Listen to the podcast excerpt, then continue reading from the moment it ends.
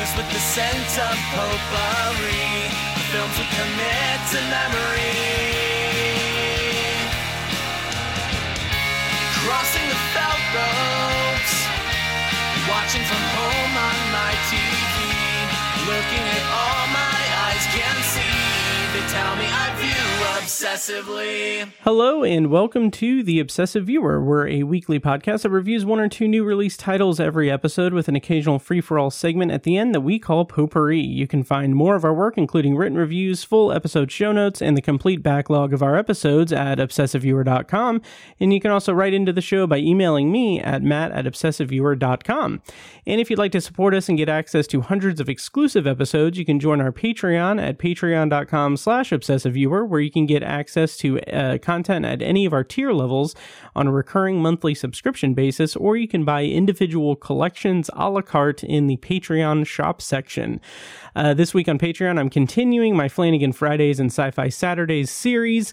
Flanagan Fridays is now also available on the Stephen King tier as well, since Mike Flanagan is kind of um, Stephen King adjacent. I decided to make him available, make make him available, make uh, make the uh, the Flanagan Friday series available to the Stephen King tier of Patreon. Um, with Sci-Fi Saturdays, I am a little bit behind. I am still working on Foundation season two. Um, I'm one episode behind, so I'm going to record an episode about that uh, soon. So it won't be on Saturday, but you know, whatever. Um, so that is available at Patreon, and I have tons of other stuff over on Patreon as well, not just the Flanagan Fridays and Sci Fi Saturdays. I have a whole backlog of Stephen King short fiction reviews. I have got movie reviews, immediate reaction reviews, commentary tracks, uh, a whole bunch of stuff over on Patreon. So check that out if you like what you hear and you want to hear more content from me. Once again, you can sign up at patreon.com slash obsessive viewer for all that and a bunch more content. Um, I'm your host, Matt Hurt, and you can find me on social media, which includes Letterboxd at the username of Obsessive Viewer.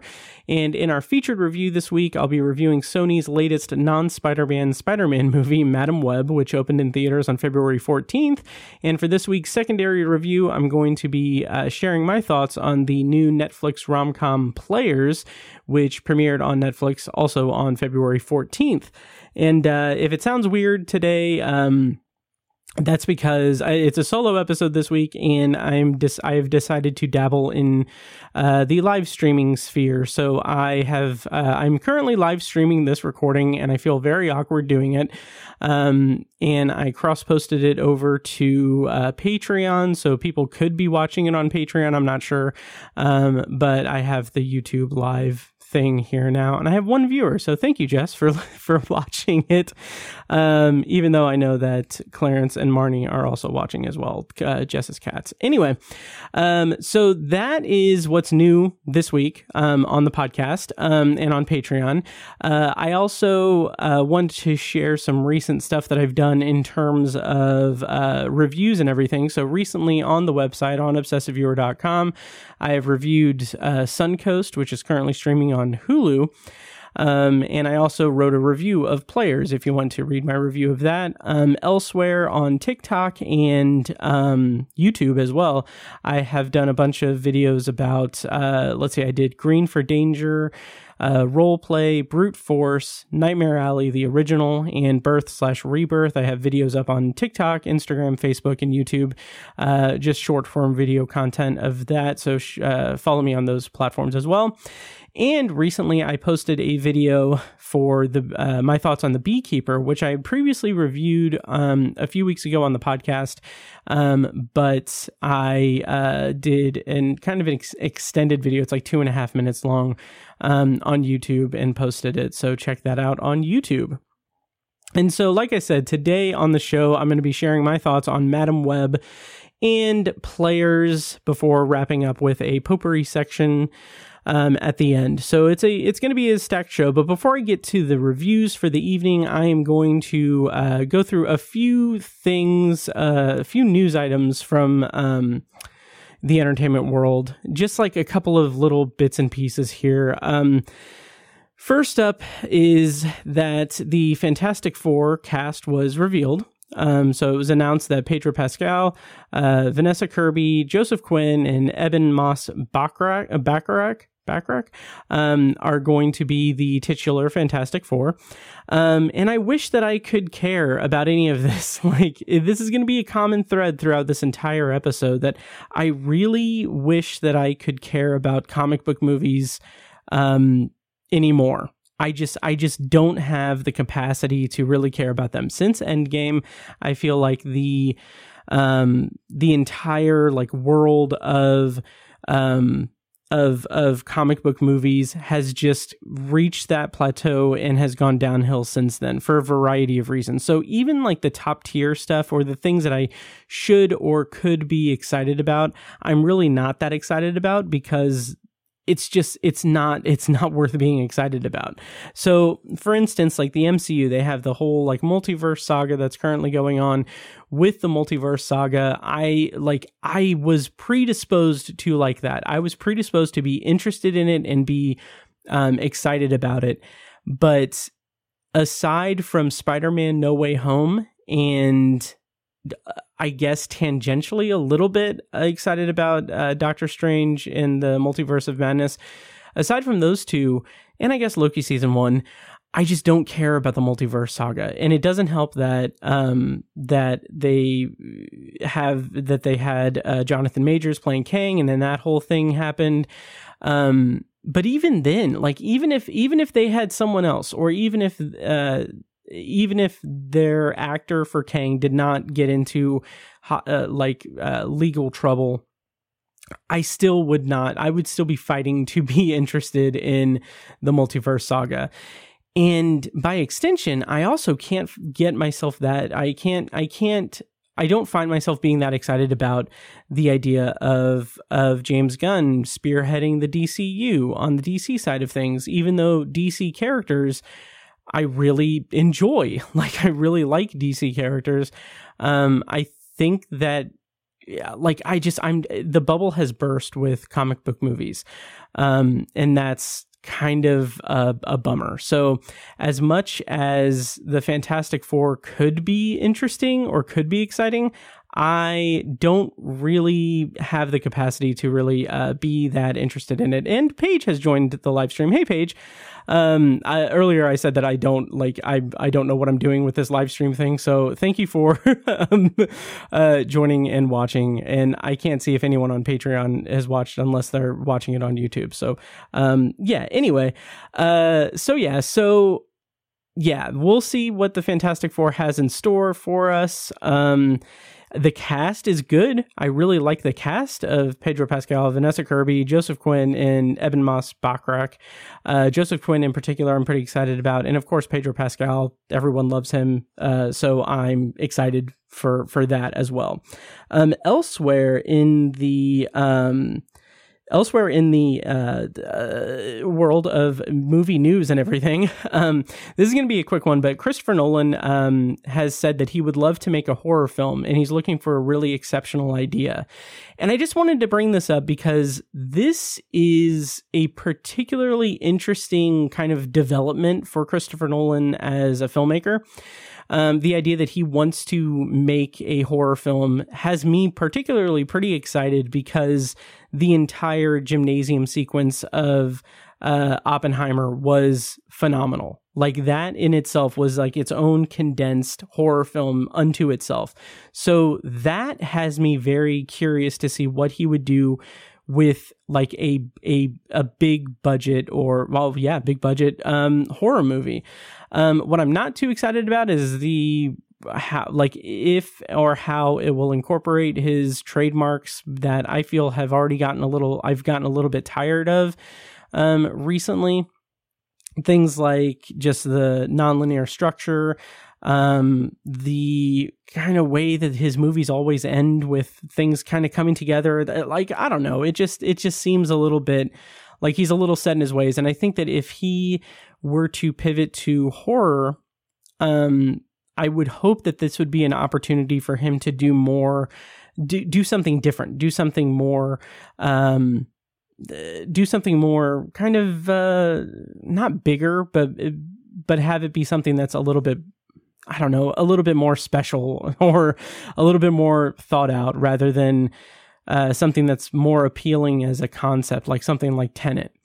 Um, so I we'll see what he does there. Um, but I don't know. It just feels like it might be. We'll, we'll see. We'll see. I'll reserve judgment. But it's interesting enough that Christopher Nolan wants to make a horror film. Um, I don't know when or if he'll do that. Um, but it's just interesting to note. Um, the other two things I want to talk about before I get into my review of Madame Web is uh, that the Super Bowl happened uh, at this point, like a couple of weeks ago.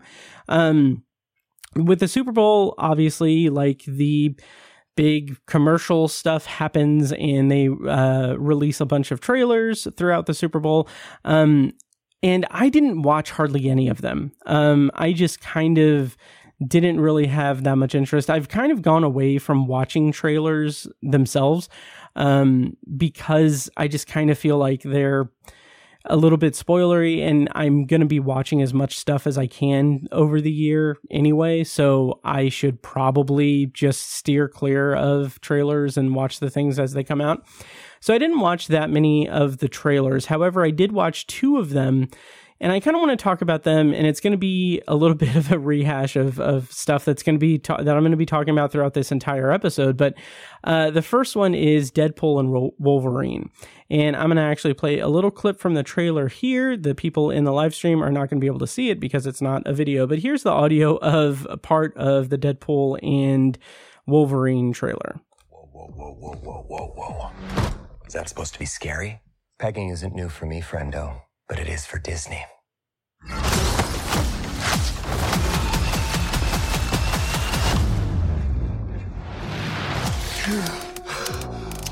Mr. Wilson, you appear to have soiled yourself while unconscious. I wasn't unconscious. Who are you? Why am I here? Walk with me. Wait. You are special. This is your chance to be a hero among heroes. I smell what you're stepping in, Sensei. Your little cinematic universe is about to change forever. So that was a clip from Deadpool and Wolverine, which I believe is directed by Shawn Levy. Um, it's coming out in July, I think, of this year. Um, and again, I don't really care. Um, I don't really care um, uh, all that much about it. Yes, the pegging line was was pretty funny, um, especially with it talking about Disney. That's pretty entertaining. That's that's that's pretty fun. But I feel like the trailer overall didn't really do much to convey the funness of Deadpool, aside from that line and maybe a couple others in in the um, in the trailer it just seemed a little bit tame um, from what what I've come to expect from a Deadpool movie, and I do wish that they would have shown at least a little bit more of of Hugh Jackman as Wolverine. But that's you know it's a trailer, it's a it's a reveal trailer basically, so it's not going to show much of anything really. Um, but the the the pegging line is good, and then the toward the end of the trailer there is a clip of like a big action set piece that uh, people have pointed out that it's obviously in the back, like the background is of like the a destroyed uh, 20th Century Fox like logo of like the pyramid thing that is the logo for 20th Century Fox, um, which I think is fun. And I think that there is potential for this to be a very entertaining MCU movie.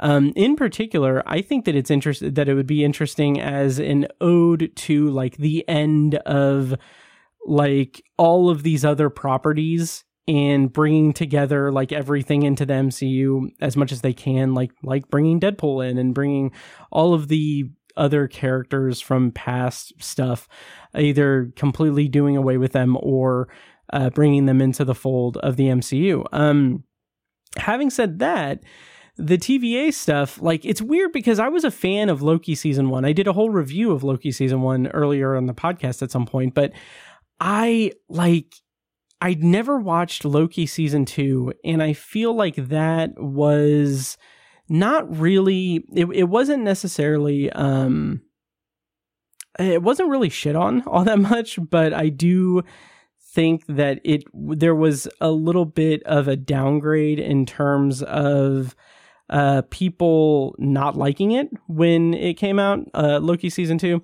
So I kind of avoided it, and I don't know. I'll go back and watch it before, probably before Deadpool. I guess I probably I don't know if I'll do any Patreon stuff, but anyway, maybe I will. Who knows? So anyway, um, that is Deadpool and Wolverine. It could be fun. I'm reserving judgment. I'm not sure that I'm a big fan of Shawn Levy as a director. I know that he did um, the Adam Project for Netflix, and that was fine. Um, so we'll see. I don't know. We'll see. But anyway, uh, the Deadpool and Wolverine trailer. The other trailer that I saw from the Super Bowl that I was interested in seeing was uh, Twisters. So I'm going to play a clip from the trailer for Twisters and then uh, come back and share my thoughts on it. So here we go. Clip from the trailer for Twisters. It's Tyler Owens. Calls himself a tornado wrangler. If you feel it, chase it! I said if you feel it, chase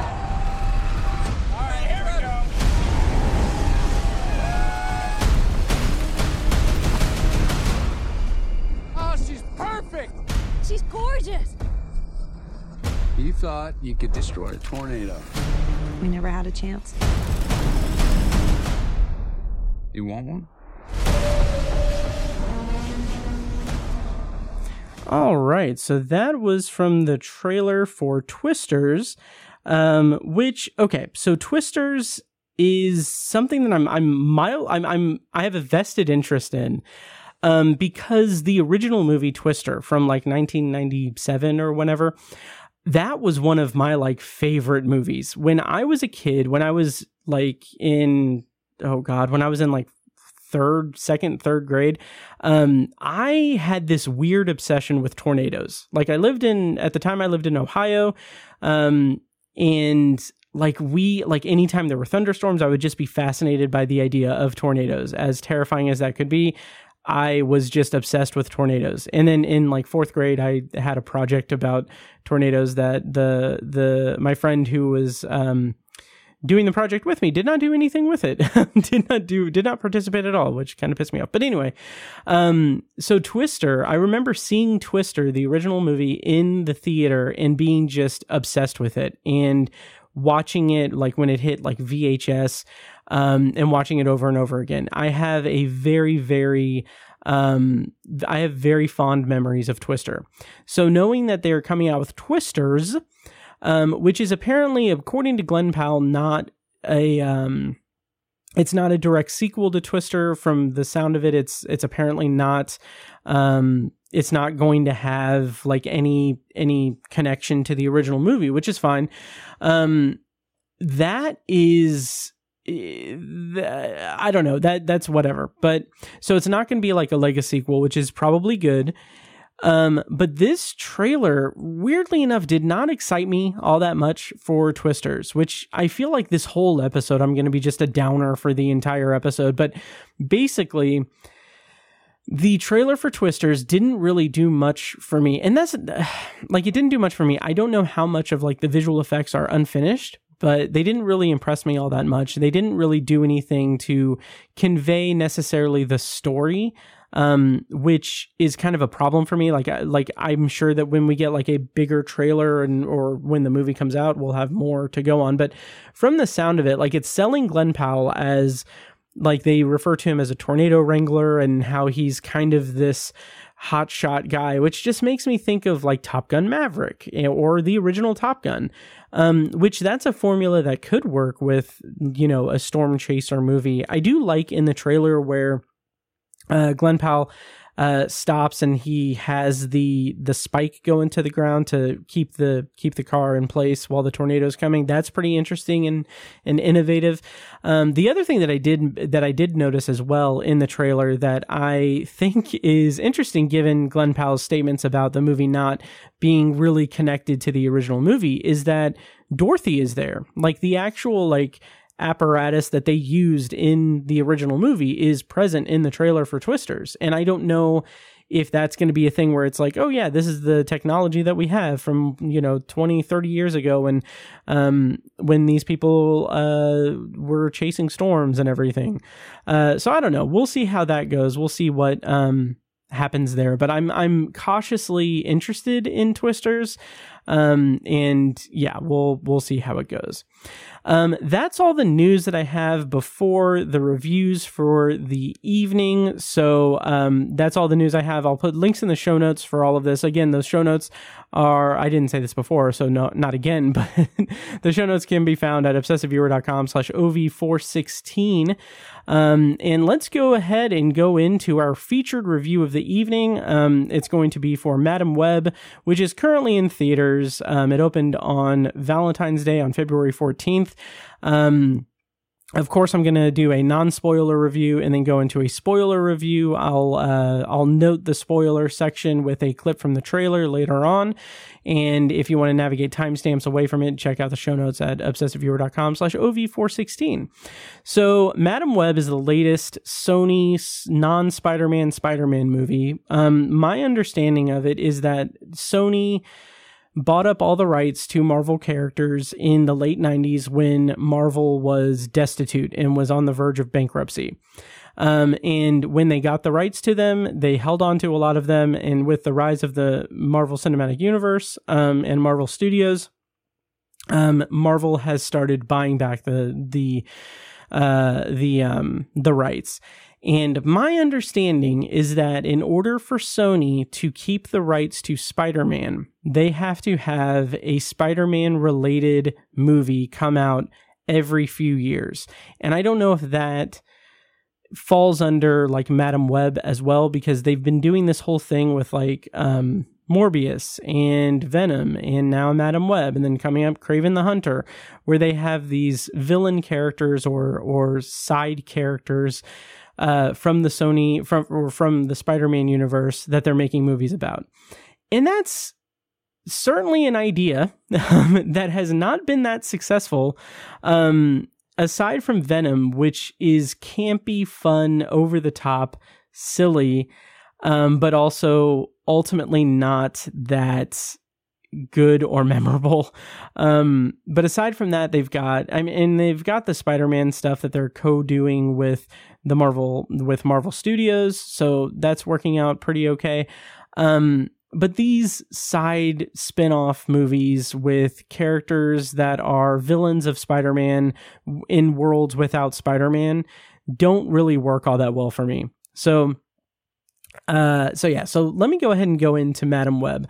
Uh, the premise, according to IMDb, is Cassandra Webb is a New York uh, metropol uh, a New York metropolis paramedic who begins to demonstrate signs of clairvoyance. Forced to challenge uh, revelations about her past, she needs to safeguard three young women from a deadly adversary who wants them destroyed. Director for this movie was S.J. Clarkson. Writers were Matt Zazima uh, or Sazima, Burke Sharpless, Claire Parker, and S.J. Clarkson. And the cast includes Dakota Johnson, Sydney Sweeney, Isabela Merced, uh, Celeste O'Connor, and Tahar Rahim. And now I'm going to do a non spoiler review and then I'll do a spoiler review later. But I. Here's the thing. So, this movie has been shat on pretty extensively throughout the entire time it's been out, which is at this point like less than a week. Um, people are dragging it very severely, and honestly, it's it's it is that like that's what the movie is. It is worth being dragged that bad. It is not a good movie. It's very very uh, terribly made, really. There's some really terrible editing, but also the plot and the level to which the plot does not move throughout basically the entire movie is very very problematic. It makes it it's it's very annoying. It's very frustrating and the stakes in this movie are so like just nebulous and and not really that well constructed. And then when you throw in when you throw into that kind of mess all of these like very forced awkward uh non references to Spider-Man it really really makes it for makes makes it out to be a very bad bad movie um so i'm gonna do my best to not completely shit on the movie but i don't know if i'm gonna have a lot of kind things to say about it. Um, I will say this though, this just this is a this is just an aside that has nothing to do with the actual movie and had no bearing on my enjoyment of the movie or lack thereof. But uh, I do want to mention that I saw this at a twelve forty five um, screening uh, movie, but I, I went to the theater at twelve forty five on a Sunday, and I'm looking at my Letterboxd now to see how many times I have tagged the word theater. Um, because every time I go to the movie theater, I tag it with theater. So I have tagged 582 movies with theater on Letterboxd. So that means that I have watched, at least since 2007, 580, however many movies in the theater. This was the first time ever that I accidentally went to a screening at the theater that had open captions, which is just like it just has like closed captions on the screen during the movie. And it didn't distract from the movie at all for me. For me, and in fact, it was kind of it's kind of neat because like I'm I'm not one of those people that watches uh, like closed captions all the time when I'm watching stuff at home. But watching in the theater was kind of neat because, like, it, I don't know, it was a it was a different experience. But I thought it was weird that this is the first time ever that I've just accidentally ended up at an open caption screening. So that's a little aside. So the movie opens with uh this this terrible like prologue like the whole prologue of the movie is just um cass's mother in uh, in Peru, in the Amazon, hunting spiders. There's that famous line from the trailer. Um, he knew my mother while she was uh, researching spiders in the Amazon or whatever. Which that that line does not appear in the movie. By the way, there is no post credit scene. There's no there's no mid credit scene in this movie. So if you do go see the movie, don't bother waiting through the through the credits um, because there's nothing there. So um, it starts with this very just bland prologue of of of Cass's mother uh researching spiders just this exposition dump of like oh yeah these spiders are like we need to find these spiders because they have these properties and we need to we need to do this and that and everything. And then of course Ezekiel Sims who is like her like partner in this or he's working with her ends up betraying her and killing her. And then Cass is born. Uh, so that's the kind of long and short of the prologue. And it's just so like there's more to it like the introduction of the spider people um, which are just people that have powers of spiders um coming down it's like this this kind of tribe in in the in the amazon that they come down and they basically they don't save cass's mother but they they give birth to or they they allow her to give birth to Cass and that's how Cass is born. But it's just this very awkward stilted exposition dump of like oh okay yeah well when she comes back to find us we'll I'll I'll I promise I'll tell her everything or I'll give her all the knowledge that she needs. That's just setting up this other exposition dump. Uh, later in the movie. And throughout the entire movie, there are just these exposition dumps throughout them that just really does not does not work well at all. Um, and then we get the most arbitrary um, timestamp of of the movie. It's that this movie takes place in 2003. I don't understand the need for it to take place in 2003. I don't understand why that needed to be a thing. Um but it's kind it sticks out like a sore thumb because we get like uh just flashes of like oh there's a blockbuster. And then later in the movie we get like um uh, a guy like looking at what looks like a smartphone that hasn't been invented yet. So it's just such an arbitrary thing that they don't really keep track of. But basically in the quote unquote present day in 2003, um, Cass is a paramedic and her partner is this man named Ben. Par- oh my God, my voice cracked. Um, uh, her partner is a guy named Ben Parker, um, who is, of course, Uncle Ben in the future. So they have just like the, there's not much development of her as a paramedic. She's racing through the city, uh, trying to save someone that's in the back that that Ben is is working on, and the editing in this scene, like this is the first like big action scene, um, where she is driving the ambulance through through New York streets, um, and there is so much just scattered editing and just nonsensical editing that it just feels so disengaging to to the audience. It shows like it doesn't it's disorienting is the word i was thinking of. Um it's so disorienting and it just feels like okay like right off the bat we're like we're in for a bad time here. And then we get more more more uh, goofy stuff. Like there's a whole thing where cass uh, drowns and that's when she starts seeing visions. And i promise i'm not going to go point by point through the whole movie but when she comes back that that's another kind of reach of a of a establishing the time the timeline and the the timestamp of 2003 um uh as the setting of the movie is where she's being kind of resuscitated by Ben.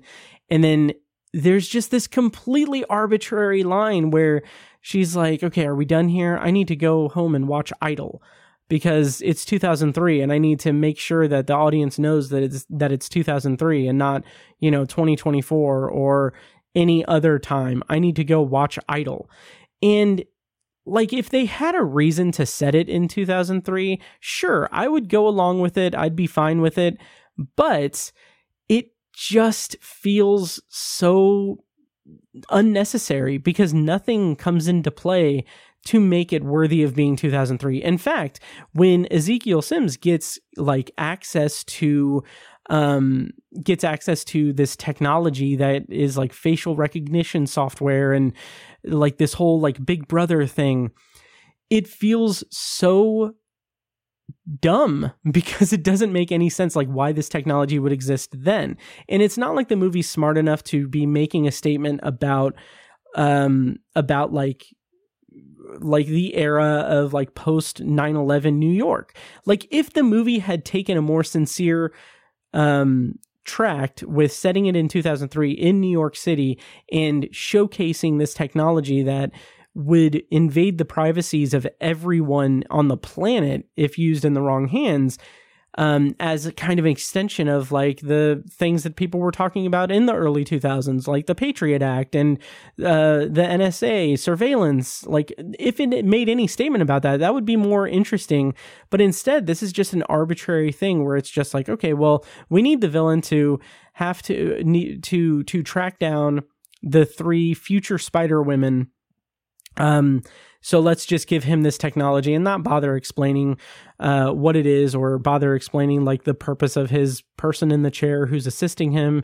Let's just make him this evil person, which is which does bring me to the entire thing with Ezekiel Sims. Um, first of all, Tahar Rahim, I have no idea what accent he's trying to do. I like it is it was very jarring because it's like this weird uh, I I can't even place it. I don't know if that's his natural accent, but the, I don't I don't know. I really don't know. It just looked like it was. It sounded like he was trying something and it was failing miserably. But the entire crux of the movie is that he needs to find these teenagers who will grow up to become spider women who will eventually lead to his death because he can see into the future and he can see that they are spider women who it, like every night he's plagued by the dream of his death which i'll talk about some of that in uh, in spoilers um uh, in spoilers later. But basically he has these daily visions of being murdered by these three women in spider-man costumes um and his whole point is that now in 2003 he needs to track them down while they're teenagers and murder them um, to prevent his death. And it's just such a flimsy, it, it's a very, very flimsy plot for a villain because it just, it just, it's something that is directly told to us. Really, it's told to multiple people and it's not anything that feels like there's any weight to his motivation. It's just like this self preservation um, arc that he's going through is just something that is told to us and told to multiple people. And it's just not given any kind of emotional weight. There's nothing really tying him to it. It's just a vessel for him to do evil, evil villain things. Um, and then that leads him to get that technology, which is just so dumb. It's so dumb because, like, he gets the technology and then he, like, the scene where the, like, one of the first scenes with him and his, like, person in the chair who's assisting him with everything is him saying, like, like her, her saying to him, uh, like, okay, so judging from your, uh, your descriptions of these women in the in your dreams this is what they look like. The, like this is how they look in your visions as far as you can recollect. And it's just photographs of them. Like it is just it is just a picture of them with their with their masks on. And then it's like can we and then i think to like ezekiel i think he says something like can you can you can you de-age them and make them like like uh, take the masks off them?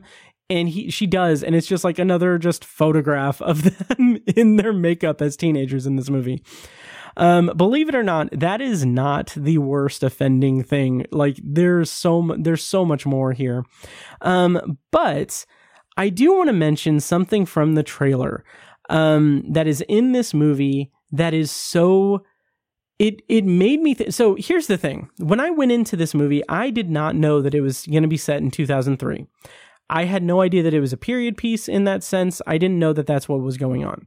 So there's a point in the trailer where Cass is on the subway and she is uh she starts seeing a vision of Ezekiel coming in and killing the teenagers. Um, in the subway car. And the kind of start of that is this man in in the subway car sitting down, looking at a phone that hasn't been invented yet, saying, uh, saying, man, New York is a whole new level of crazy these days. And like, it's just like so weird to me that it's like it's i don't know. It, it's weird to me that he's saying this like less than two years after 9-11 like it feels like it should be like a commentary on new york city after 9-11 but also it's not because it's just like it's just this completely innocuous non sequitur thing that is used as a trigger to showcase cassie's um her visions and and to kind of to kind of tell us that like oh yeah these visions um, are here um, this is like the start of her vision. So each iteration of that vision starts with him saying new york is a whole new level of crazy. And i'm like yeah it is because you know it's two years after 9-11 and you have a smartphone that hasn't been invented yet guy. Um, like i want to see this guy's movie. Um, but yeah i don't know. So from there the whole like everything just goes just completely nonsensical. Um, I like I'm not I'm not going to spend too much time in non-spoilers talking about this because there's a lot of issues with this, but basically what happens is that Cass has to basically protect these three teenagers from Ezekiel Sims and she doesn't understand why he's doing this. She he, she doesn't understand why they're important. She just knows that she needs to protect them, which is a good like this is a good avenue for a um, hero arc. This is a good area for the hero arc to kind of unfold. Like, yes, I'm thrust into this thing because I have these visions of these young girls being murdered, so I need to protect them. I don't know why and I don't know what the purpose of it is, but I need to protect them. That is a noble effort. That is something worthy of like a Spider-Man universe uh, superhero. Um, but the movie doesn't do anything with that. It doesn't do that it doesn't follow that to any any logical conclusion aside from being this uh, this way to showcase that like oh yeah Cass Cassie is not a very responsible person. So now she's suddenly responsible for three young women. And isn't that goofy? Isn't that weird? Um it's just it's just so lifeless and and dumb. Um yeah i don't know. It's just in and there are there are certain things that just that happen in there that just really really I'll talk about in spoilers but the long and short of it is that Madame Web goes down some avenues that do not make any sense the action that happens isn't that interesting. The movie doesn't do anything very interesting with her clairvoyance or with like the visions that she has. Like anytime she has a vision and then they have to escape from whatever like turmoil they have found themselves in, um, there's nothing very engaging on an action front. Um, post those visions. So the visions always depict like something gr- like not some fairly gruesome violence against these women um and then goes from there it goes to like oh we need to leave the scene we need to make sure that we get away from this guy um that's all well and good but there's nothing too uh, energetic about their fleeing the scenes um, or leaving and trying to get away. And then from there, it just becomes exposition dump, exposition dump, exposition dump um, until the finale, which is like a big wet fart. Um, so that is a non spoiler review of Madame Web. Um, I'm going to go into a spoiler review of Madame Web here in a second, but overall, I ended up rating this one star on Letterboxd, which you can follow me at uh, letterboxd.com slash obsessive viewer. Um, but yeah, it's just, it's, it's, it's really, really a forced, like nothing of an action or comic book action movie. And again, the 2003 kind of establishing like time frame is so awkwardly done. Like there is the whole se- there's this whole sequence where it's scored to Britney Spears' Toxic and they're like on the freaking radio. Like the song is playing and then on the radio the DJ has this like moment where the movie is has to remind us that oh this is taking place in 2003 so the DJ needs to say like this is almost verbatim the DJ says like oh yeah this this song is going to be a huge hit I can just tell it's Britney Spears toxic and it's just so it's so dumb and so forced. Um, yeah, so I'm going to go ahead and go into spoilers for Madame Web. For those on the live stream, I'm going to show pizza that is right next to me. So there's pizza. Um, yeah, she is my producer this evening. So I'm going to go ahead and go into spoilers. I'm so sorry I did that. Uh, spoilers for Madame Web coming up now. I'm going to play a clip from the trailer. Um, if you want to navigate away from spoilers, check the show notes for timestamps. Those show notes again are at obsessiveviewer.com slash OV416. Um, and when I come back, I'm going to be spoiling Madame Web. A week ago, I spent my life racing against time. I'm gonna help you out today, okay? Trying to save people who are running out of it. Jesse! Until one moment changed everything. Come on! Welcome back to the land of the living. I don't understand what's happening. I've been having visions. I knew he was gonna die. I think I'm seeing the future. New York City's a whole new level of crazy these days. Okay, so spoilers on for Madame Web, and here's the thing. So I again, I went to a 12:45 um, screening on a Sunday, and there were three people in the, or I think only two two more people in the in the screening with me. They were seated like a few rows in front of me. I was in the back row, and so I took notes throughout it because it's and like the notes were just like just like groaning notes. So I'm going to kind of go through some of them here. But first of all, I want to talk about Adam Scott playing Ben Parker. Um, he just seems very disengaged with it, as most everyone in this movie feels just like they're not into they're not into the they're not into the movie. And that's also evident by dakota johnson's press uh press run um throughout it. Like she is she's been stopping short of just dragging the movie itself but she just seems so disinterested in actually promoting the movie because i feel like she knows what kind of movie this is.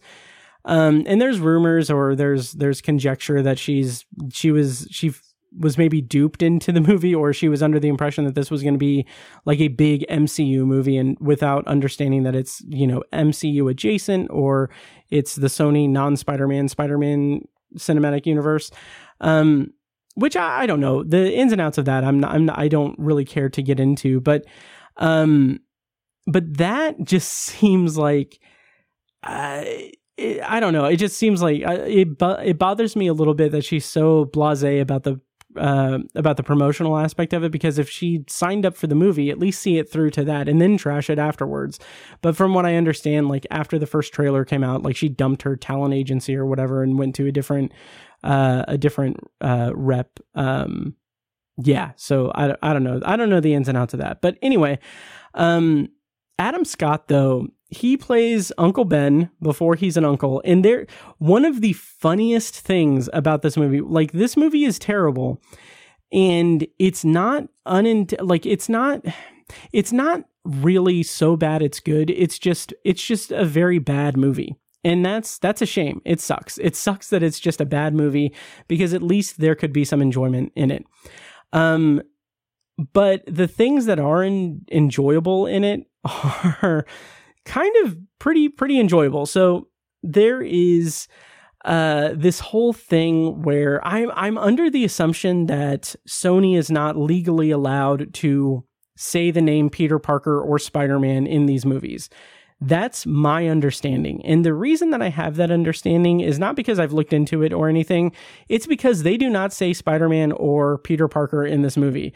And what is so weird to me is that Mary is pregnant with Peter Parker. And there are a multitude of lines that are just like so awkwardly hinting at the at the Spider-Man lore that it just sticks out so badly. It's so it's so lame. So um for instance, there's a baby shower with Mary Parker and she is uh or Mary Parker I don't know. Yeah, anyway. Um so she there's a baby shower for her. And like throughout the baby shower they are asking like the, like one of the games is like guess what name we've picked for this kid? And like the game stops before they guess the name. And then later in the movie when the baby is born they don't say the name. And i'm like why point to that? Like why like why call attention to the fact that you allegedly or apparently are unable to say the name Peter Parker in the movie. Why draw so much attention to the name of the baby when you can't say the name of the baby? And also, like when they're talking about the spider people from the, from the from the Amazon, it's like when they're in the subway station and they are being kind of um, hounded by the spider people they were like oh he's he's crawling he can crawl on the ceiling like some kind of spider person. And it's it's like it's not a line that's read for comedy. It's not like this meta humor thing where it's like we're going to say Spider-Man but we're actually going to say Spider-Person. It's like it's like there is literally a block where they can't say Spider-Man in the movie and it's just really really sticks out very very badly. Um but then later in the movie, and I'm going to jump around a little bit and I apologize for that, but later in the movie, when Mary gives birth to Peter and it's kind of in the denouement of the movie. The teenagers, the the three future Spider Women, are talking to Cass, and they're like, uh, they're like, "Oh yeah, Ben's really excited about being an uncle," and uh, and then another one says something like, "Yo, yeah, all of the." Um, all of the all of the fun and none of the responsibility and then madame web says like well that's what he thinks and then like with a wink to the camera just about and I'm like, that that is only servicing the audience who knows Spider-Man lore, but also it's like what what is the joke? Like like it's like oh yeah that's what he thinks. Wink. His sister and her husband are going to be killed and he is also going to be killed at some point and that's going to give birth to the spider-man and give him like all of this like sense of duty and everything. Like it's just and like it would be different if cass wasn't directly linked to Uncle Ben in that they are friends. They work together and they they are very close to one another. And just like for her to be so just blasé about it, like, oh yeah, he his whole family is gonna die and he's gonna have to take care of um take care of his nephew in the future, but he's also gonna die. It's just it's so nonsensical and weird and weird. Um but the two biggest things that I that I just I could not reconcile with this movie in terms of the writing and the way that the plot moves is that there are two instances where the movie just breaks down entirely.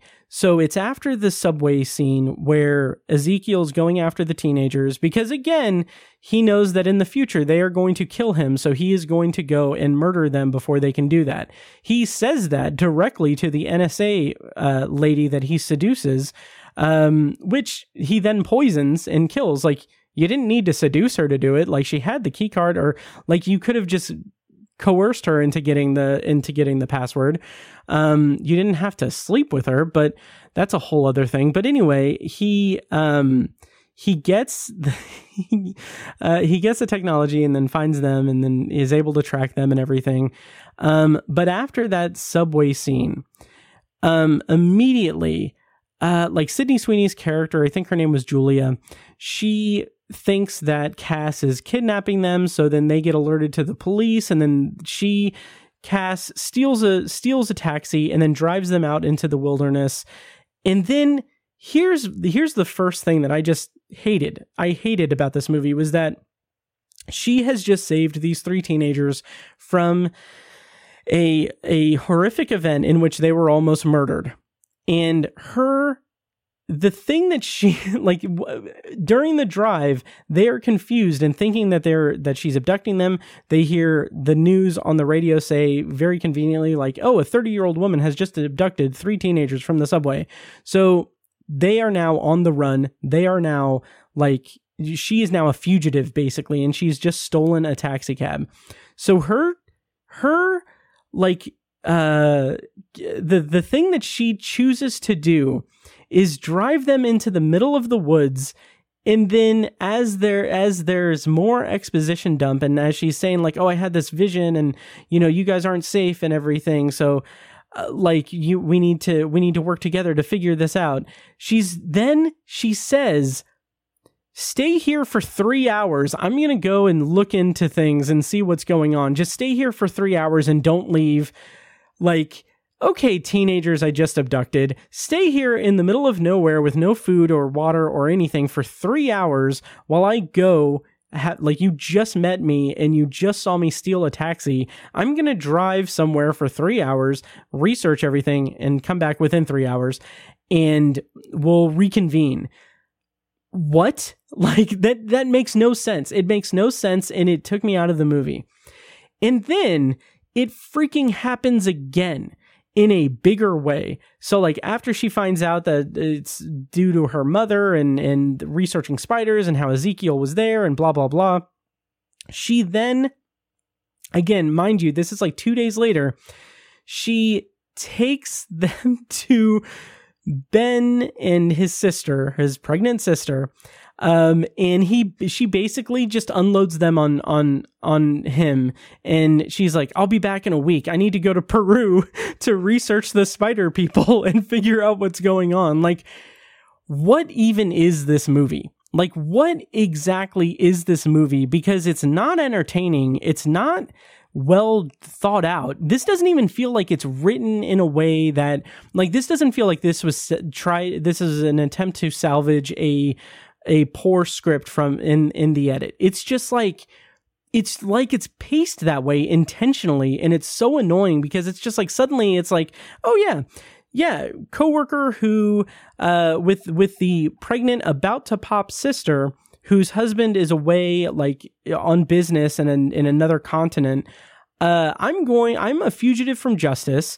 I am going to leave these three teenagers who I am purported to have abducted with you so that I can fly to Peru for a week and figure out what's going on. And like the fact that this is the second time in the movie that she has left the teenagers to go research things, it just feels like it could have and should have been done in any number of different ways. Like have them included in into it and have like th- that could have been a whole other action sequence when she left them in the woods.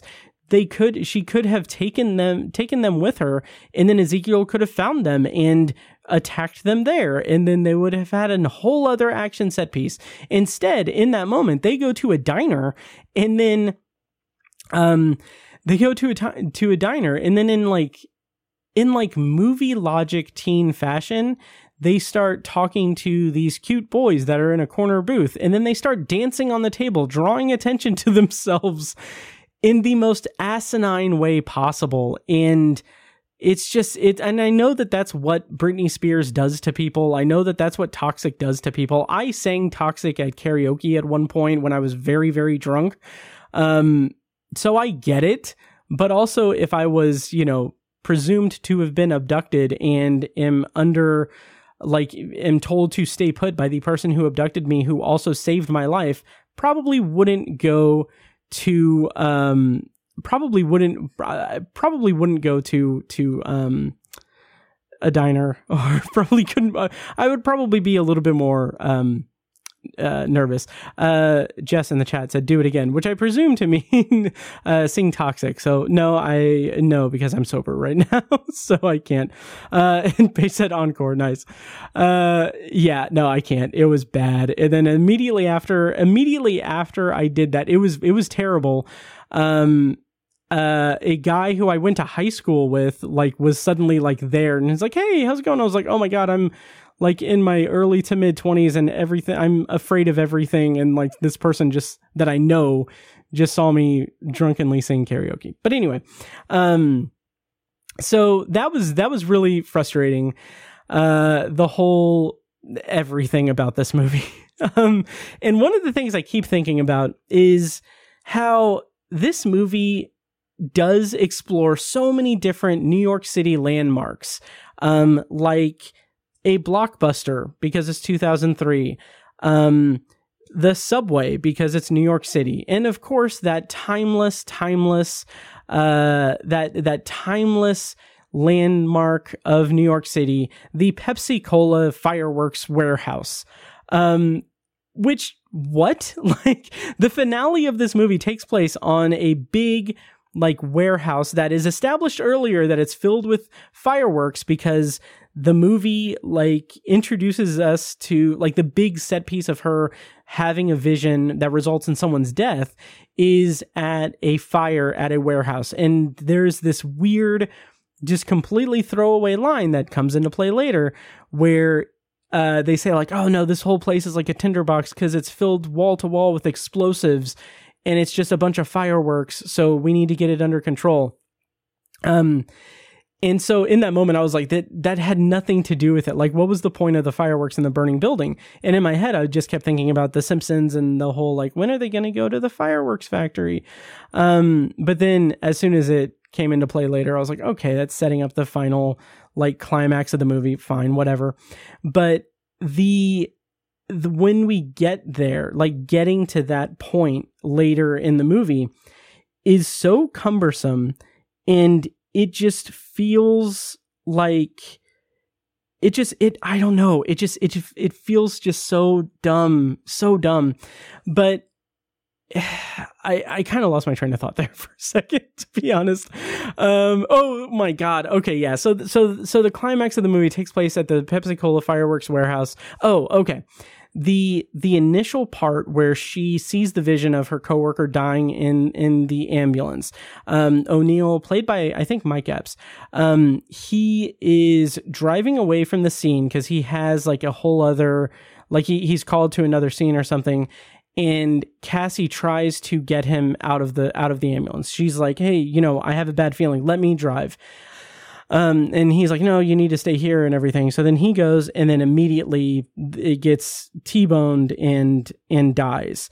And it's something that, um, it's something that feels very like, uh, like I wrote in my notes that it's a wet fart of a scene. Like it lands with no, no sense of tragedy or any kind of tension in it at all. It is just something that just happens and it's to it's to escalate the plot or it's to advance the plot and establish that she now knows that she can see the future. But it just happens so suddenly and it's not like a shock value thing. It's just like this thing where we know what's going to happen and it happens. And it just feels like that is the epitome of the entire movie overall because things just happen just to happen. Like in the finale, in the fireworks warehouse, the Pepsi Cola fireworks warehouse, um, because it just it's a big Pepsi Cola sign, and I'm just like, what, what branding, like why? But anyway, so they the in that sequence, one of the teenagers, I can't even remember her name, um, she says like she she has a skateboard earlier in the movie and there's a moment in this freaking climax of a movie uh, of the movie where she slides down like one of the scaffoldings of the sign for Pepsi um with like this piece of debris that's shaped like a skateboard. And it's like oh that's why she has the skateboard because that establishes that she can skateboard. And now she's sliding down this thing to evade uh, to avoid danger because it's a because uh, it's like a skateboard. She has those skills, and it's just so dumb. It's so dumb.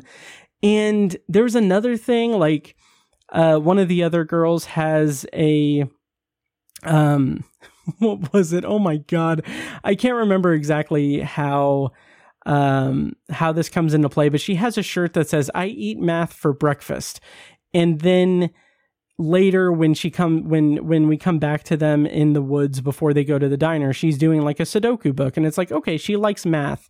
And that comes into play like she does like she does some very rudimentary math when talking uh, when talking to Cass, I think it's when they're teaching her C- teaching when she's teaching them CPR. I don't know, but anyway, it's just very low effort connections in the script to pay off at the end and none of them pay off in any in any compelling ways because they're not set up properly and they're not done well at all um so let me talk about peru because Cass does go on a trip to Peru and she does meet the guy who told her mother that when she comes back, she is going, like, I'm going to tell her everything. I'll make sure she knows everything. So she learns everything from this guy.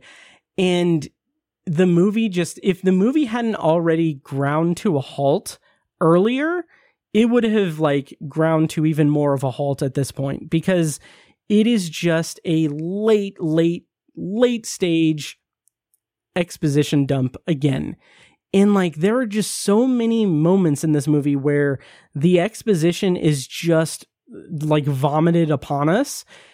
And it happens so much throughout the movie in place of like in place of setting up like big set pieces or even compelling action or comedy set pieces there um instead of doing that it just has like these exposition dumps. So the spider-man guy or i'm sorry the spider person guy tells cass that like oh yeah you know your mother was shot by ezekiel sims so we saved her and then saved you. And then also in the process, uh, Cass learns like the reason why her mother was doing that was to save her because she had in the womb like a, a neurological disorder that that Cass's mother was trying to was trying to um, cure. And in doing that, like in that scene, it's like established. And again, this is two thirds of the way through the movie. It's established in that scene that Cass has a ton of anger toward her mother. At no other point in this movie did Cassie ever say or communicate or intimate to the audience, no, nor did the movie intimate to us that she had held any kind of grudge against her mother. And then in this moment, it's like they were doing reshoots or rewriting the script and they were like, oh, okay, well, yeah, let's make her angry at her mother for going into the, into the Amazon while she was pregnant and then dying. Let's make this a thing two thirds of the way through the movie and then have her give this emotional moment when she realizes the truth. Let's all have this done. Like, let's establish this and, and bringing it up with about 30 to 40 minutes left in the movie overall without establishing it at all in the first hour, hour and a half of the movie. It's that sloppy and lazily done. It's very, very frustrating. Um, also, the guy, the spider person, has the line that uh, when, like in my notes, I have the line and then I say, and then I put Jesus because the line is, uh, like basically Cass is a, is asking like how to harness her powers or how to use her powers or or what powers she has. And the spider person says when you take on the responsibility great power will come. And it's like I just groaned so much at that because it's obvious like it's the great power comes great responsibility, but it's an inverse of that. It's a weird, goofy thing. When you take on the responsibility, great power will come. And like the movie feels like it, like it thinks that it thinks that it did something cool with that. when it didn't, it just lands so lazily and, and dumb. So anyway, the the final kind of set piece in the in the Pepsi Cola Firehouse warehouse, Fireworks Warehouse uh, is dumb. It, it pays homage to um, Final Destination, which I thought was kind of like sort of almost clever, but ultimately just it didn't work. And then the whole like denouement of the movie is Cassie becoming Madame Web in like the most stilted, awkward, like uh, dollar store set of sunglasses that she has where she suddenly like has harnessed all of her powers and she's still like taking care of these girls and she's taken on the responsibility and she now has the power uh and so she is going to nurture these these teenagers to become spider women and she's going to be like their professor xavier which i assume is what it is uh in the in the comics and everything. Um and that it just it just doesn't work. Brent has entered the chat. Uh, Brent of awakeinthedark.com. He said, "This is where my mom died and where you were born." like lines like that are just so scattered throughout this movie. It's horrible. It's absolutely horrible. Um, so yeah, so again, I don't think they were legally allowed to name Peter Parker, and for some reason they decided to um to draw attention to the name Peter Parker throughout it without saying it, which was awkward and dumb uh, throughout it. So that I think will be my spoiler review for Madame Web. Um, I saw this on Sunday. I will forget about it by the time I hit publish on this episode. That's how forgettable and just listless it is. It's just it's not a good movie at all. um, and there are some elements of it that are could be like so bad it's good, but those are so few and far between because the movie is working with a script that doesn't feel like it is that it has been written eh, with any kind of direction. It is just so silly and dumb and weird. I didn't like it. So, anyway, that's my review of Madame Web. It is currently in theaters. I don't recommend seeing it. I don't think that it's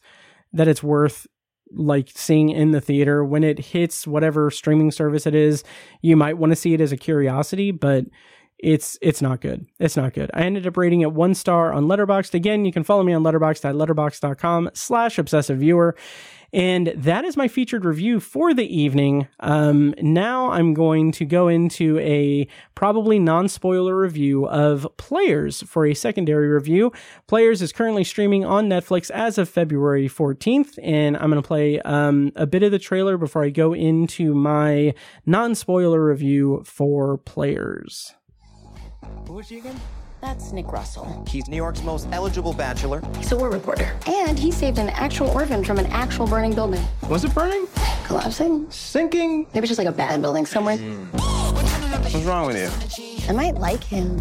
Like, like him, like him? I'm 33 and I want an adult. Want this dude? Let's get him. Need to play, guys. What do we got? We've never played for keeps. Well, then, let's moneyball this shit, baby. I'm so hard for all of this right now. Literally, you're on day shift. Boobs okay? Yep, they're boobs. Find out where he goes, Kenzie! how he lives. Brannigan, you're nice. Who's he seeing? What's he do for fun? If I didn't know any better, I'd think you were stalking me. Me? Can I see you on Tuesday? Tuesday can work. That's what we do. Okay, so Players is currently streaming on Netflix. Once again, uh, it premiered on February 14th.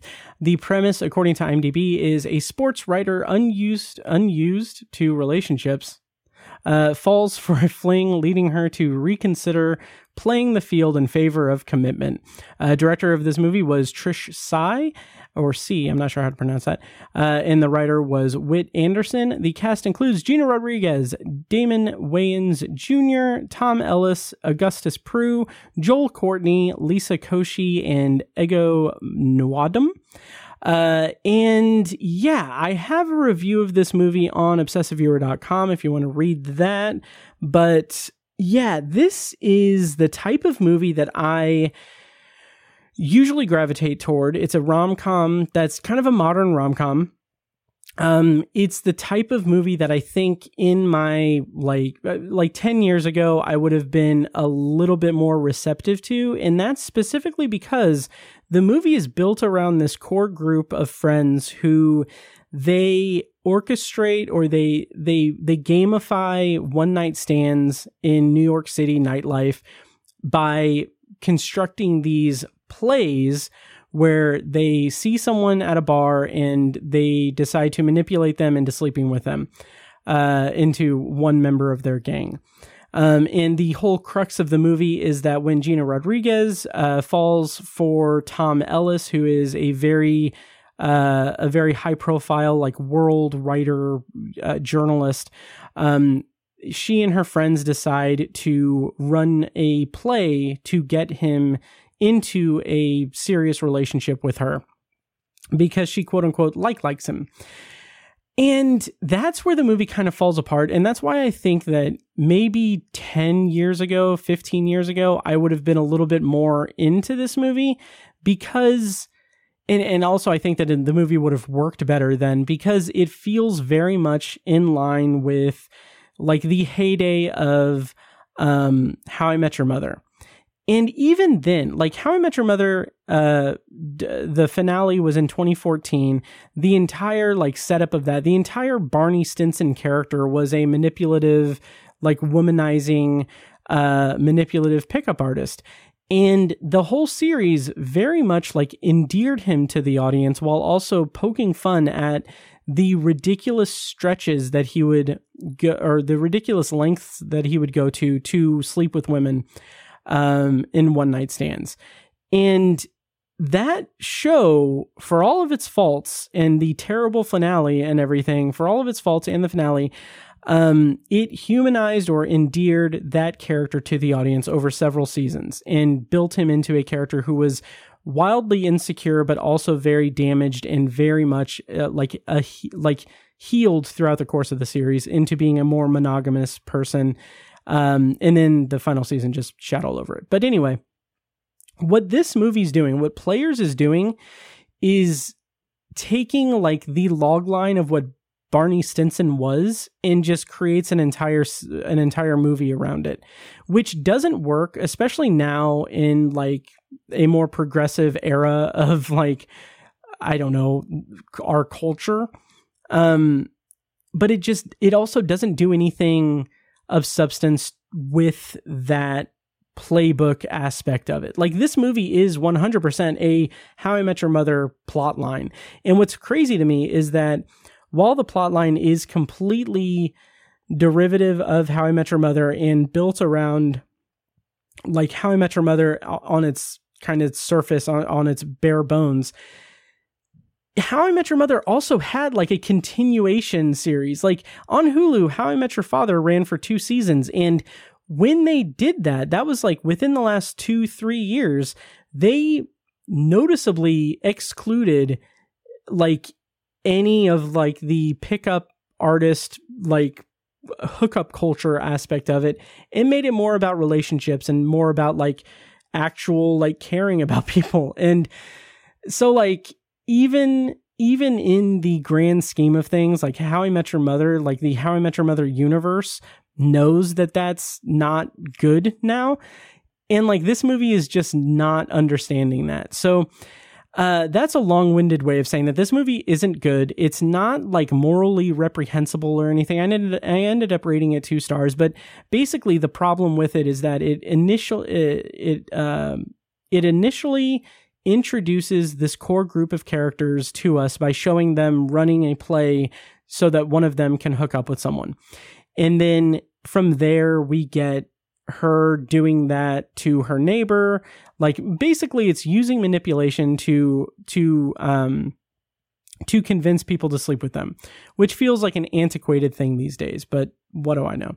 So then from there, the more egregious part of it is that the main thrust of the plot is that they are running this scheme to get this man to fall in love with with Gina Rodriguez's character. Or not even fall in love with her just to notice her so that he will ask her out again um, because they they successfully hook up and then she has feelings for him. So they work to manipulate him into a relationship with her which is gross. And of course toward the like in the like the big turning point of the plot is that they don't they're not compatible and there's there's a whole other thing I won't get into since this is non-spoiler. But it just doesn't work. It it really doesn't work for me and it just felt very gross. And when it gets into the more conventional like romantic comedy thing that you all know where it's leading but I'm not going to say anything about it but like when it gets into a more cliched uh romantic comedy uh spread it doesn't it it doesn't feel like it's a genuine avenue to get us to that point. And when you get the kind of big successful end of the movie, it just doesn't work. It just doesn't it doesn't land with the emotional oomph that the movie thinks that it does. Having said that, even though I am sort of dragging this movie slightly, um in a weird way, I would see more of these characters together. I know that that's contradictory to the entire thing that I just said about this movie, but I kind of liked the chemistry among like the group of like four or five people. Um, and how like they brought in like one of the assistants at the newspaper that they work at to bring her into the fold into scheming to get Tom Ellis uh, to hook up again with Gina Rodriguez. Um, and like it, the the chemistry and energy of this group is really fun, despite the plot being very very bad in terms of like not reckoning with the fact that they are using these manipulative, gross tactics to manipulate someone into having feelings for another person. Like there is nothing there's nothing in this movie that serves as a redemption or or um, uh, pointing out how gross and inappropriate it is. It's just like they just they do it and it's fine. This is just the way the movie is. And it's just it that left a poor taste in my mouth, but despite that, I kind of like the characters as a group, as as a central group. Um, so I don't know. Uh, I think that could. Uh, I don't know. I I don't know if I would see a sequel to this because this movie was that bad. Um, but I would I would see these these actors together again because they were a pretty solid ensemble in a pretty terrible, uh, pretty terrible romantic comedy uh, movie.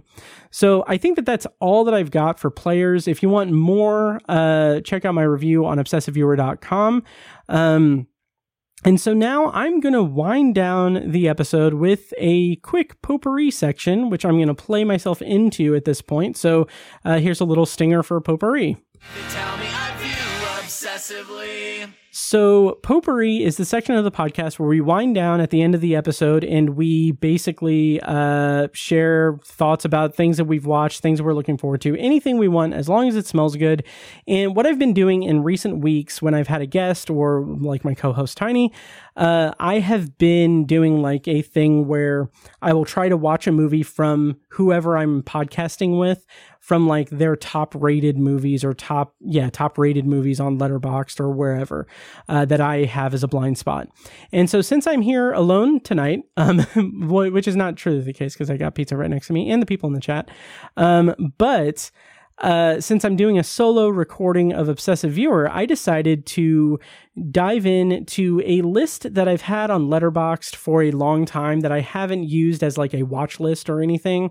Um, but basically, I have a list on Letterboxd that is movies I own but haven't watched or rated yet on Letterboxd. So what this is is that I have amassed a collection of movies over the years. A lot of times that ha- that has been like the physical collection has been kind of cannibalized a lot because I've sold a lot and gotten rid of a lot.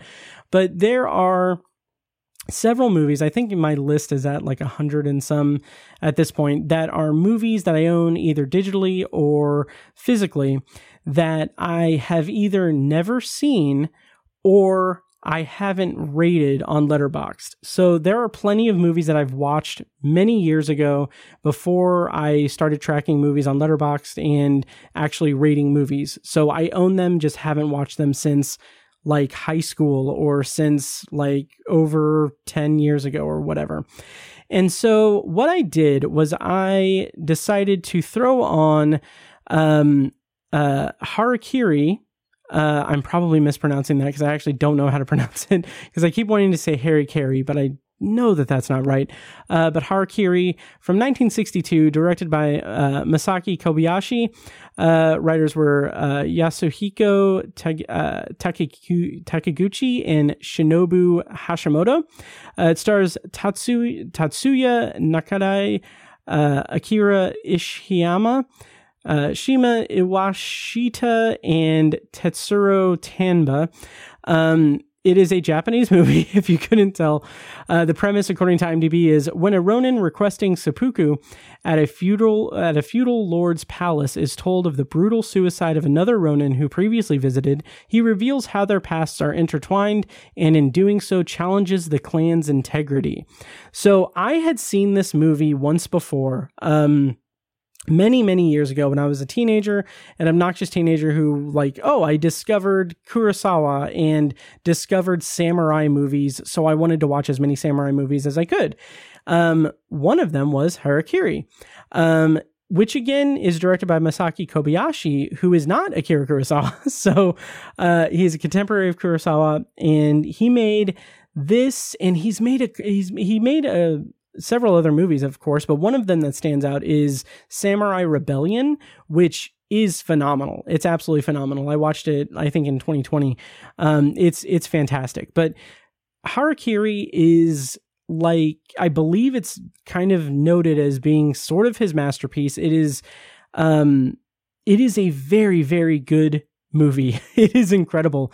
Um the entire movie is this nonlinear thing where we are introduced to uh, uh, Motome, who goes to the house of uh, uh, to request that he be able to perform harakiri, uh, which is disemboweling himself with a sword and then having his head chopped off in a ritualistic suicide thing because he is in dire straits. He's at a point where he can't he can't afford food or housing or anything. He is someone who is living in peacetime. He is a warrior living in peacetime. And in that peacetime, people like the, the samurai people are without work because they're not needed. And clans are being dismantled. It's in feudal Japan. It's like clans are dismantled and they are not being hired on retainer as warriors or anything. And so the introduction of this, like the the whole setup of this first guy going to uh, the place and requesting to uh, to perform harakiri, it's communicated to us that there have been others that come to do that with the expectation that they won't honor that and instead they will take pity on him or they will offer him like they will see like his integrity and offer him a job in that in that clan. And so what happens is that they believe that Motome is doing that and they decide to go through with him doing harakiri. And when it folds back to um I can't remember the main the main guy's name now. um but I'm going to discreetly look it up real quick. But when it comes back to that and he tells the story about how he knows this man or he knows about him, we then get this incredible backstory with um this very tragic story of how he's connected to uh to the other samurai. So Hanshiro is uh the second guy who arrives and Motome is the first one who committed harakiri. So when Hanshiro is basically telling his story to the people at House Iyi, he is doing so in a way that is basically showcasing that he has like he holds all the cards in this story. He holds all the cards and it's like he's doing this manipulation thing where he is he's creating these circumstances where where he's going to maybe get the upper hand or something is going to happen to drastically change the nature of this clan that he is that he is in who did uh who did Motome so wrong and and he's going to get justice for for his death. And the way that it unfolds is such a a rich like uh, a rich rumination on the ideas of honor and sacrifice and what it means to hold this like code within you and how big clans in this world are like are not honoring this like this samurai code and they're not they st- they're not standing up for what they are supposed to or they're not believing in the things that they're supposed to.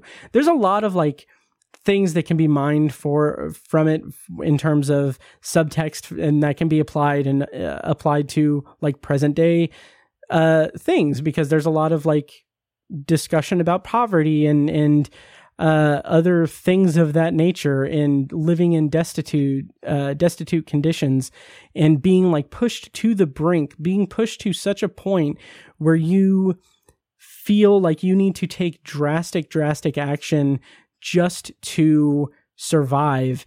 It's just it's it's wonderful. And the movie holds back holds back any kind of um sword play action. There's a, a, little bit of that here and there but when it when it gets to that it is so emotionally like heavy and resonant and it's filmed incredibly well. It's fantastic. Like there's something to that style of of depicting swordplay especially in like classic Japanese cinema, where because the swords are so damn long, like they're huge swords, they need to fill the frame in such a way. And the way that uh, Masaki Kobayashi does that has like a lot of like tilted angles and just to fit the swords in a frame. Like there are a couple of duels um, that occur in the movie that are filmed so interestingly because they need to fill the frame to fill the entire the entire sword from from tip to hilt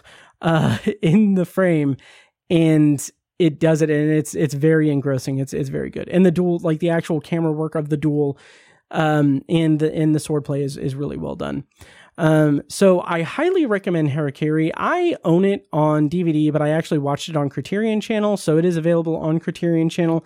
It might also be available on Max, but I'm not sure. But I highly recommend it if you're interested in classic Japanese cinema, feudal Japan uh, depictions, and samurai stories. I definitely recommend Harakiri. Um, it is available on uh, Criterion Channel. And also, I highly recommend Samurai Rebellion because it's freaking awesome and it plays with some similar themes or it the way that Kobayashi seems to take to like samurai storytelling is to examine what it means to be an honorable or dishonorable samurai. And so like Samurai Rebellion is about a uh, a family. I th- I can't remember exactly what it is, but it's basically like someone who uh, is done wrong by someone, and he basically tries to um, do better uh, or get revenge. Uh, here we go. So, Samurai Rebellion is from 1970 or 1967. Uh, it also stars Toshiro Mifune, um, which he's legendary, legendary uh, Japanese actor. Uh, the plot summary is the mother of a feudal lord's only heir is kidnapped away from her husband by the lord. The husband and his samurai father must decide whether to accept the unjust decision or risk death to get her back. So it plays with a lot of these uh, themes of like honoring who you're who's in charge of you and like i don't know uh those kinds of things similar to Harakiri, which is about honoring like the code that you align yourself with and um and and not making a farce of it. So uh so that is my potpourri. Harakiri uh it is on um Criterion channel, maybe on Max too, I'm not sure, but definitely check it out. Highly recommend it. And uh, and yeah, that will just about do it for this week's episode of the Obsessive Viewer podcast. Uh, thank you guys so much for listening. Um, if you could please rate and subscribe, rate, review um, on all of the platforms. Uh, Apple Podcasts, Audible has ratings. Uh, Spotify, I think you can rate it too, um, and share the show with people. And also, let me know what you thought about this live stream thing because I've been live streaming this, and I feel like now I'm a little bit comfortable with actually talking, like with a camera on me.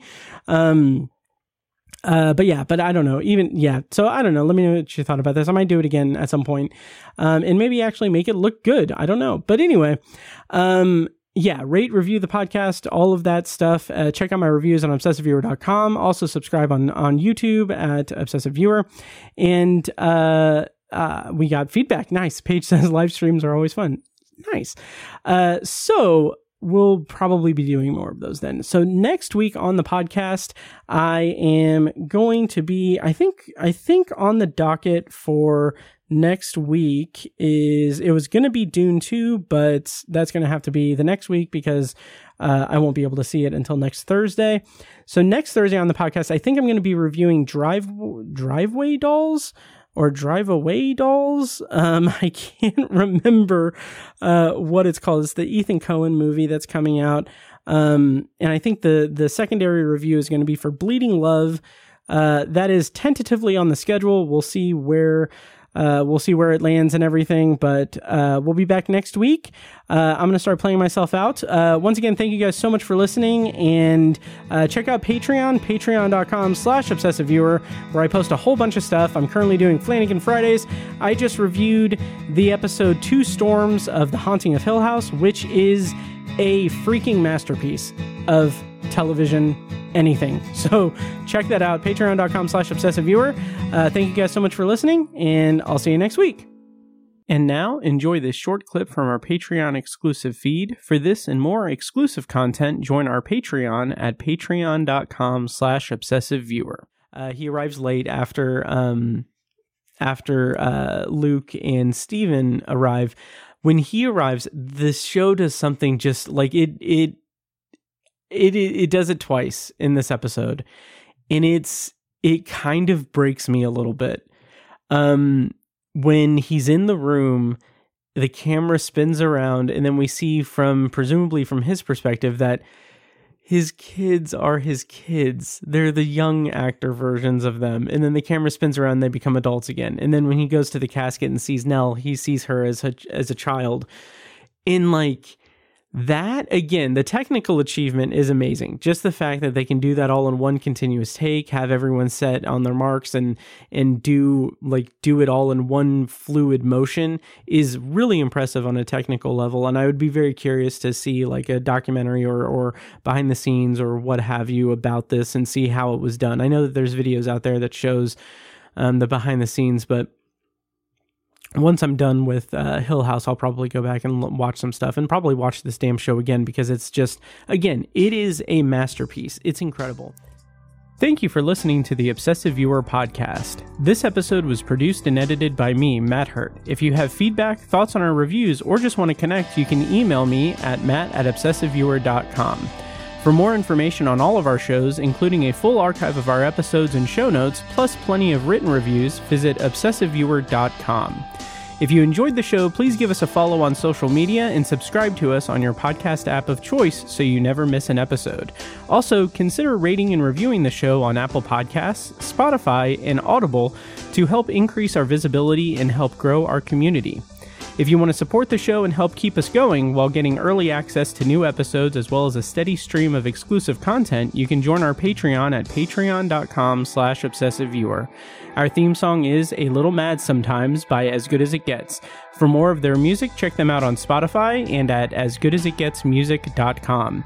Thank you so much for listening, and we'll see you in the next episode.